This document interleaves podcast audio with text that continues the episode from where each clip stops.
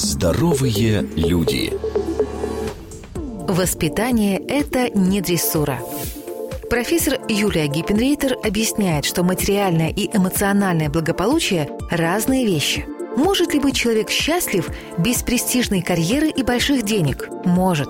Маслоу изучал биографии счастливых людей и подметил общие черты – они были оптимистичны, доброжелательны, имели небольшой круг верных друзей и глубокие взаимные чувства в любви. Самооценка у таких людей была не завышенная и не а работа давалась им легко, так как труд они воспринимали скорее как игру. Все дети рождаются с потенциалом к такой жизни. Если нарисовать кривую развития человека, то вначале она круто идет вверх, потом замедляется, может остановиться и даже упасть. Для того, чтобы кривая жизни всегда росла вверх, нужно в детстве давать ребенку свободу развиваться. Во-первых, не мешать проявлять любознательность. Ребенок везде лезет, что-то ломает, пачкается. Эти пробы необходимы, иначе угаснет любознательность.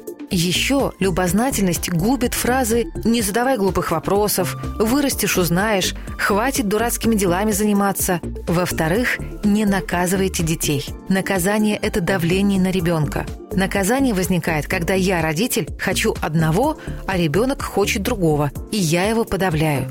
И в-третьих, осторожнее подходите к раннему развитию детей. Дети должны до школы играть. Люди, которых изучал Маслоу, играли в детстве, а их родители воспитывали в детях любознательность. У родительской заботы должны быть границы. Непременно вмешиваться нужно только тогда, когда речь идет о сохранности жизни ребенка. Чем старше он становится, тем больше ему нужно разрешать делать самому. Воспитание – это не дрессура. Здоровые люди. С Мартой Мальфар. Ежедневно на радио «Вести».